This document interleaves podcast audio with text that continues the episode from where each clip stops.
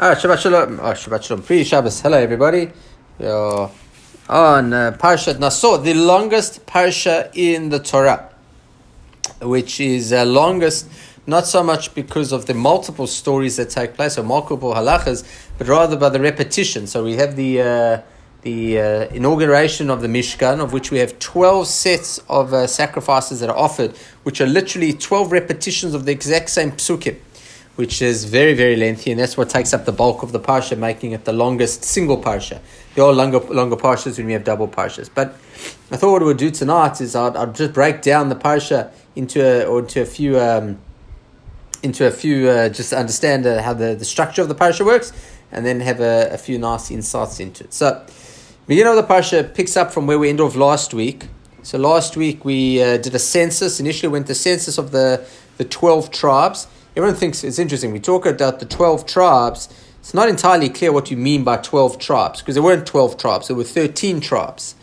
Um, because Levi is never counted as a tribe when we talk about tribes because you have the 12. Excuse me, I'm just going to sneeze.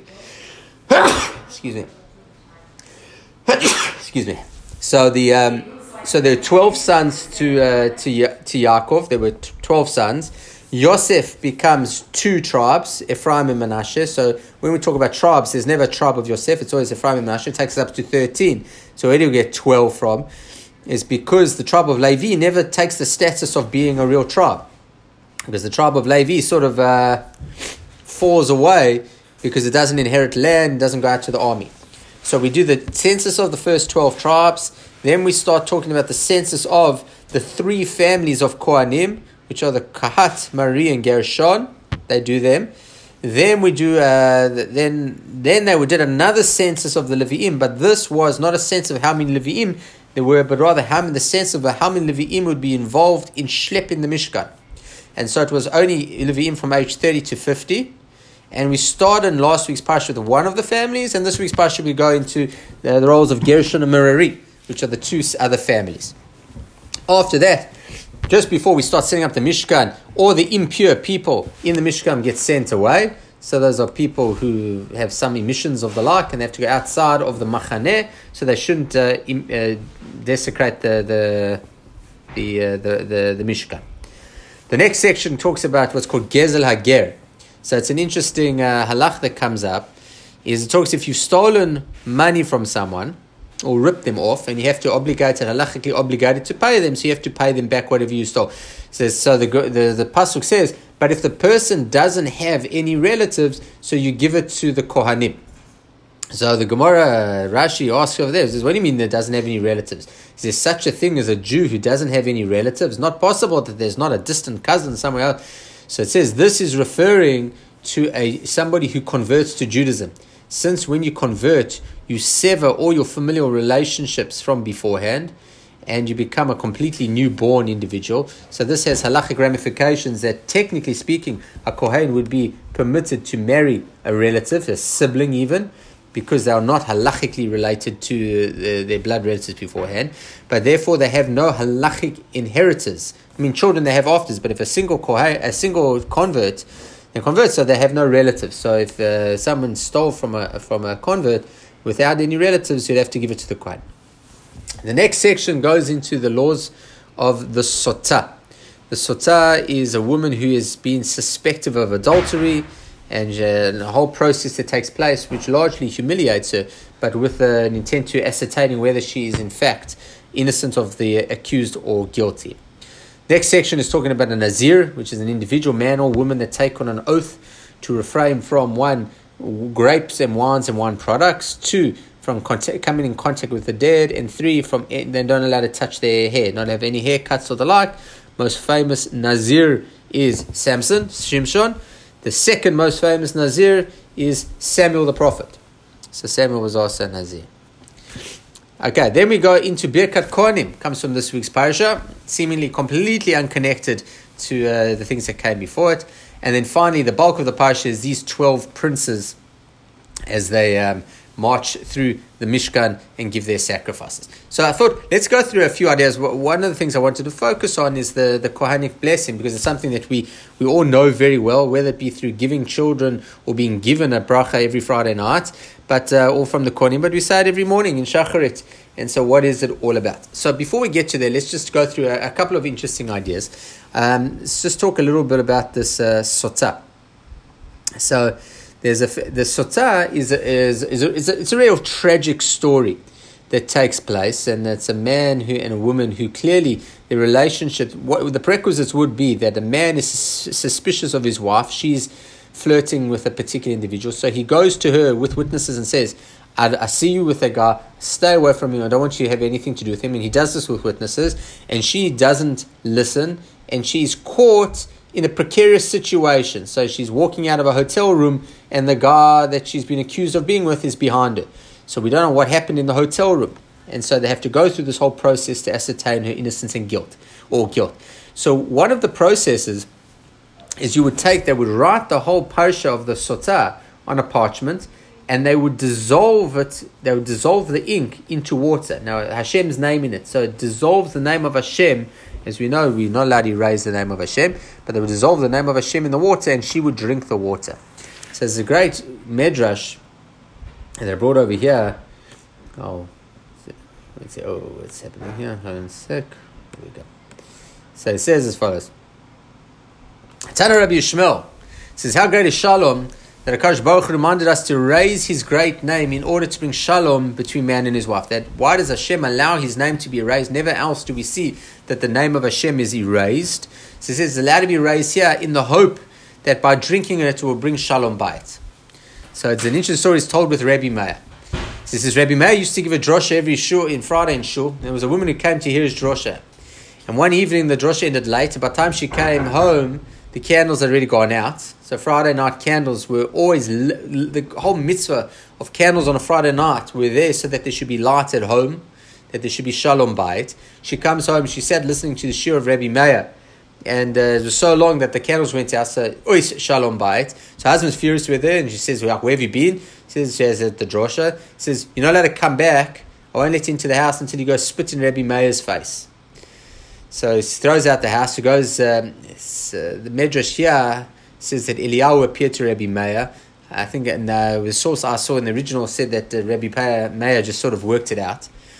Says and tells Rabbi Meir that you know your long drosha caused that woman to get in a lot of trouble. So went into the shul, and the woman comes into the Beit Medrash, and he goes over to her and says, "You know, I've got this terrible eye infection. Maybe you'll spit in my eye."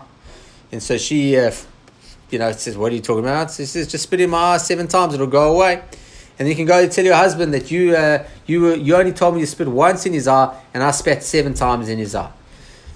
So the Talmidim see this and say, Rebbe, how can you allow yourself to be spat in the face by this woman? So he answers, he says, should the honor of Meir not be greater than the honor of Hashem? If Hashem was prepared to have his name erased in order to be in shalom bay between a man and his wife, so I shouldn't allow myself uh, to do the same. That's a phenomenal statement. I mean, it, whether the story is true, anecdotal, I think the sensitivity of Chazal, that the idea that you said, listen, the, that there were that men were prepared to humble themselves, or at least would look at this in such a way that to allow you know shalom bayit, we should be, be prepared to humiliate ourselves in order to bring shalom bayit for other people. So that's an interesting. Uh, it's a, it's a cute story. I thought I'd, I would say so. All right. Um, okay. So the um, the the next story after after the sotah is the nazir. So the nazir is a story of a guy who refrains from drinking uh, drinking wine or grape juice or anything of the like, and uh, this comes immediately after the the sotah. So Chazal say, like, why on earth does the sotah come immediately after the uh, the the nazir come immediately after sotah?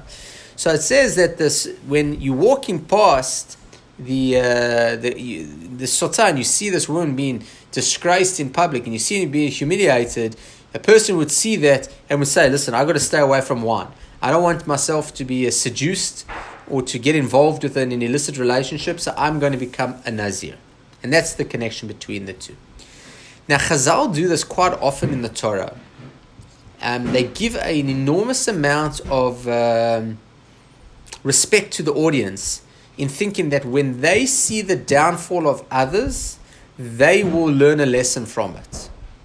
You know, it's like we, we say like you, you we should learn from all our mistakes. So great people learn from their, their mistakes, but super people learn from other people's mistakes.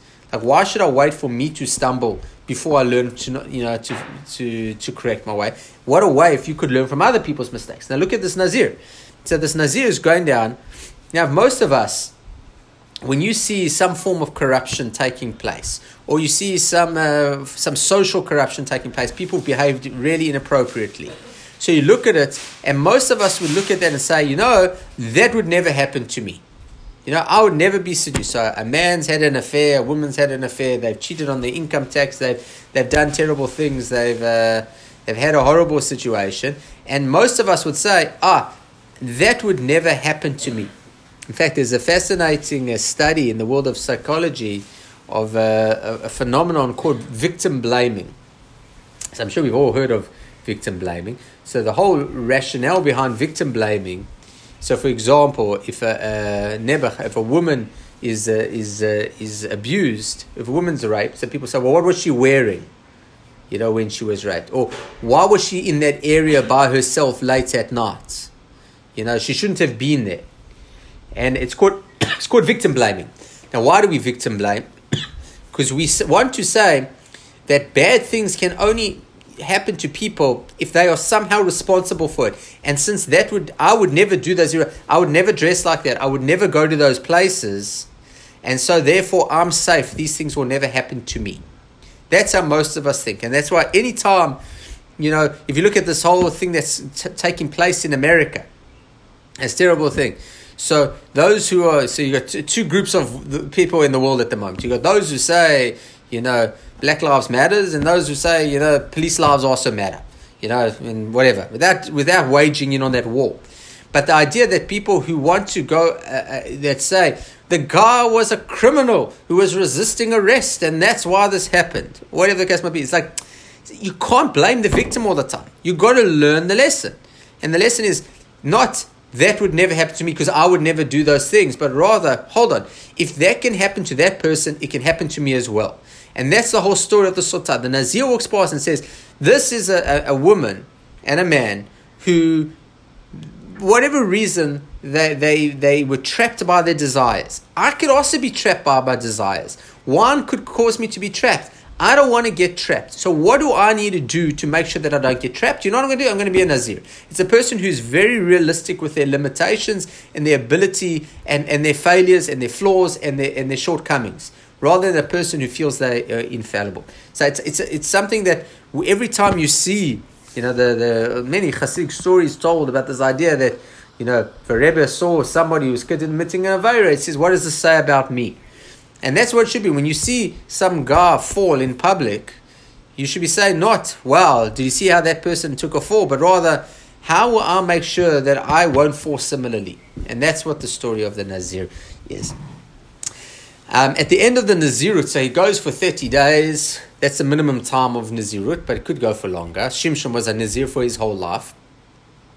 And it says at the end of the period, he has to bring some sacrifices. And one of the sacrifices he has to bring is a sin offering. So the commentators say, hold on a second, what's he bringing a sin, a sin offering by definition is an offering that people bring because they committed an avera, they did a sin. So what sin did this Nazir did? He didn't drink wine for 30 days, he didn't contaminate. So why, why is he bringing a sin offering? So you have two completely opposite reasons for bringing this, and I think each of them have a, quite a unique perspective. So you have the Ramban. Ram says, you know, for the last 30 days, this individual has elevated himself to a form of purity. And now he's, uh, he's going back to his mundane existence. He's giving up that life of sanctity to going back to a life, life of, man, man, of the mundane. And that's the sin. It's like, I don't know if you feel this. I, I feel like by the end of Yom Kippur, you know, you feel elevated. But where as soon as you start eating, you lose it. You, you not, it's not, you're not doing an Avera, so to speak, but you've just gone from, you know, 25 hours of feeling really you've connected, you you you you you you holier, so you know, and then then an hour later you you you eating and it's as if nothing ever happened. It's just this downfall. And according to the Ramban, that is what the uh, the chatat is. That you've gone from this this lofty level to this lower level. The Gemara, interestingly, says the complete opposite. It says Hakadosh Baruch Hu has brought a world with enormous amounts of pleasure in it, and our role within this world is to benefit and appreciate that pleasure within uh, within not within reason, but within halachic boundaries. So wine is there to be enjoyed. Food is there to be enjoyed, not to be overly indulged. So, so food is there to be enjoyed, but very kosher. Wine's to be enjoyed, but to be within a, you know specific parameters, not to overindulge. And what this Nazir done? He's coming, he's becoming, you know, he's coming, cut himself off from the pleasures of the world. So that's a problem. You're not supposed to cut yourself off from the pleasures of the world. Now, the reality is, is that the Nazir, in many ways, is the alcoholic of the Torah is the individual who says, me around alcohol is not a good thing. Bad things happen I'm around alcohol. So if a person has that certain uh, proclivity, so the only way they can deal with it is be completely abstinent. But you can never look at abstinence as an ideal. Abstinence cannot be an ideal. So, for example, if you if you are a, ga- you, a gambling addict, so you can't you cannot ever go to the casino. It's just not going to be good for you. Now, is gambling uh, objectively evil. No, in Judaism we do not believe that gambling is object. It's not. Uh, we're not like the church. Gambling has its issues, but it's not like the church. And within certain uh, within certain boundaries, it's permissible to gamble. So you shouldn't stay away from it. But uh, if, if you are compulsive, so you got to stay away, then you got to stay away from it. But you but there's a failure within you that forcing you to abstain. That you're denying yourself the pleasures of the world through abstinence, and that is not an ideal. So within the within the Catholic world, and within certain parts of the Orthodox, the uh, Christian Orthodox world, the idea of abandoning the pleasures of the world is seen as an ideal, whether it be from speaking, whether it be from rela- physical relationships, whether it be from uh, wine and the like. Um, these are things that are not our Jewish ideals. Uh, to refrain from pleasures of the world is considered a sin. And that's why the Nazir, at the end of his uh, time of a Nazirut, he has to bring a sin offering. Right. I'm going to spend the rest of the time going on the Birkat Kohanim because I figured this is something that we often say, but I'm not always certain that we understand what it means. So I saw a couple of very uh, interesting perspectives. So first, let's go with Rashi.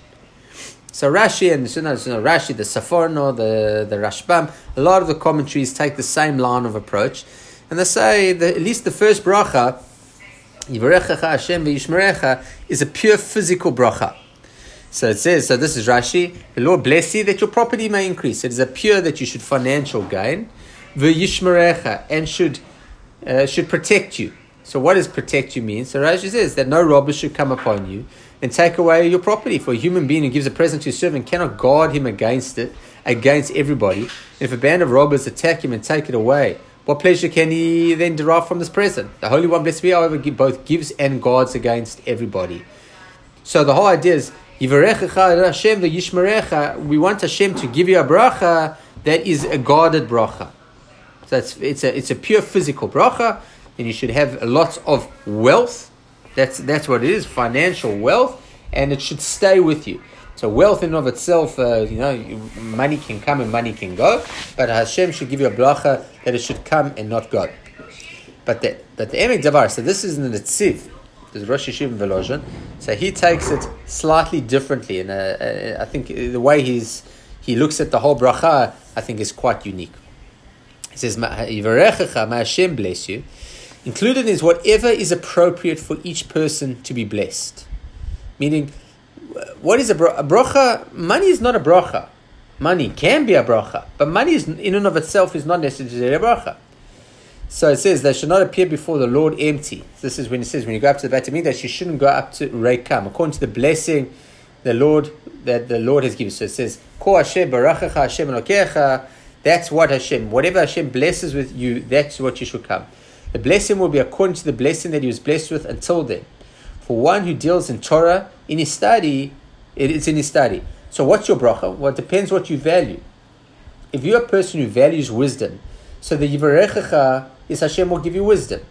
If you value commerce, He deals in commerce and His merchandise. If you value money, so the bracha is money. So what is your bracha? Well, whatever you want the bracha to be is whatever you value, which is an interesting idea that you know You have to be careful what, what exactly are the things that we value. So it says, for one, uh, so uh, thus, including this general blessing, may Hashem bless you, an additional blessing for each person about what he has. So it says, v'yishmarecha, and protect you. For every blessing requires protection, so it does not become an obstacle, God forbid. So unlike Rashi, where Rashi said, bless you with money and that you should keep the money, here is that you should bless you, but also bless you with the ability to appreciate the gift, which is different.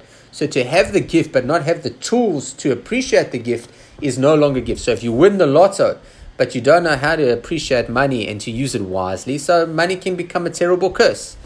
So it says a, it says a master of Torah, a Talmid Chacham, needs protection from pride, from being a Chilul Hashem and the like. And similarly, that he knows to forget his learning. And a property owner needs protection that his wealth not be to his detriment, like Korach and Navot, the, the, Israel, the Israelites, and the like. So Korach was an individual who used his power to try get everyone to rebel against Moshe. Navot, um, so Navot is an individual who comes up in Sefer Shmuel, and he is a he's a person who was married. So you get a bonus point if you know his his wife's name was Avigail, and Navot uh, was very disrespectful and rude. David Amelech wasn't the Melech at that point in time, but had troops that were desperately hungry. And he approached Navot, who was a wealthy individual who had lots of uh, resources. And Navot refused to allow him to uh, benefit from his fields. So that's where Navot is. So you see people with wealth, but they don't know how to use their wealth. So the Yishmarecha is that Hashem should give you the wisdom to use that which He gave you the bracha from. So, what is the bracha? So, when, when, when the Kohanim give us the blessing, or we bless our children, or we get blessed, is that we should be blessed in the things that we will find blessed, that we, that we really truly want. But Hashem should also be Yishmarecha, give us the wisdom to be able to use those things in a way that the blessings can be utilized and exploited to their best rather than becoming the, our own downfalls. It says, and similarly, protection from theft and loss. Yeah, absolutely. If that's what you value, then the protection. Likewise, for everything there is need of blessing, protection for whatever cause, whatever causes trouble is requested. Okay, so that's bracha number one. The second one, Ya'er Hashem panavelecha v'yichuneka. Ya'er, Hashem should light up His face to you and give you chayin. So says the Netziv. Hashem calls His countenance, His His light. This means that everyone will see that Hashem shines His countenance upon you and that your success is not due to luck. The implication of His countenance is His divine providence, meaning the first bracha is to get that which you want. The second bracha is to have that recognized as a legit. So if you, so an individual who wins the lotto doesn't quite walk into the uh, first class lounge with the same level of self respect as the individual who's worked their, their fingers to the bone to get there. Just because you have achieved greatness is not that you're going to achieve respect or, or that your, your, your greatness will be appreciated by others. So the Ya'er Hashem Panavelecha is that people should be able to see that this greatness is not just due to fluke, but rather is that Hashem has been kind to you. So when Hashem accepts our prayer and supplication is called favor. And so now what's going to happen is v'yichuneka, is that people will see you as an individual who's worthy not only of being blessed by Hashem, but being able to give blessing. So he says as follows: When Hashem accepts our prayer and supplication, it is called chayin. After Hashem shines His countenance upon you, and everyone sees that you are beloved by Hashem, people understandably ask you to pray for them. And therefore, the Torah mentions blessing of Hashem's favor in juxtaposition to this. Your prayers for others will also be accepted. So you become no longer. See, bracha number one is that you will get what you want. Bracha number two is that that will be a catalyst to allow you to do things. That is not about getting the wealth so you can have lots of nice things. It's getting the wealth in bracha one having the wisdom to deal with the wealth as well. And then bracha two, to be able to use that wisdom that allowed you to afford that wealth, that has allowed you to achieve that which you achieved, to make other people's lives better. Through tefillah being one way, and that's the way it says vichuneka. But the idea being is that all the blessings you get in one have to be to help everybody else in blessing two. It can't be just that Hashem gave you, gave you great wisdom. Now go sit on a mountain and, and ponder Hashem's great wisdom. No, the wisdom is all there that that Hashem should give you, you know, show everybody that you got this great gift and allow you to yichuneka that your chain will shower upon them as well. So it's that's the bracha that has to be given. And the final is Hashem panav. So the final is that you give you peace. So he says, after all the blessings, he blesses with the instrument to hold them all. With no peace, there can be no blessing. So now is a much broader bracha. The bracha number one is for you. Number two is for you to help others. Number three is to create an environment that allows bracha to exist. So if you've got all the brachas of one, and there are lots of people that you want to help, but the environment is not one that would facilitate help there is conflict of all forms. So if there's interpersonal conflict, so I realize that Hashem has given me a great gift to uh, to teach, and I really want to teach, but people don't want to come and learn because of they they're too busy. They got uh, they got too many. Uh, their their lives are in turmoil. So then, then nothing can happen. You can have all the good. You can have the you know the the, the best educator, Eh, who's desperately trying to you know to to educate but there's no audience there's no environment because the because people are too busy you know working 9 to 5 during the day. By the time they get home at night they're exhausted. They can't learn. So there's no shalom there. So shalom doesn't mean absence of war. It means there's shlemut there's a certain completeness there's a certain ability that there's a, that there's a, there's an environment that allows blessing to take hold. And that's uh, the, that's the way the Netziv understands this concept of shalom. So it's it, I, I, thought it was a, a, fascinating insight to these brachas is that we are not when you when you give your children a blessing or you you the Kohanim give us a blessing. It's not that they are giving us blessings that here it's like here's a hundred bucks go go enjoy it. It's here we're going to give you a gift, use that gift to help others, and let Hashem create the world in such a way that those blessings have uh, have a foothold to be able to take to take uh, you know to take effect in the world, and that's what the um, that's what the idea of the bracha is. All right, I thought I prepared a lot more material than this, but uh, either I spoke very quickly or I didn't prepare enough material. But uh, I've given you quite a lot of uh, different ideas. So just to run through them, one you talked about the shalom bayit and Rabbi Meir being prepared to have his face spat on to shalom bayit. We spoke about the Nazir being able to learn from the mistakes of others that holiness could either be from refraining from uh, the things that we find challenging, or that when we refrain from the world, it is a sin in of itself because the things in the world they are there to be benefited from.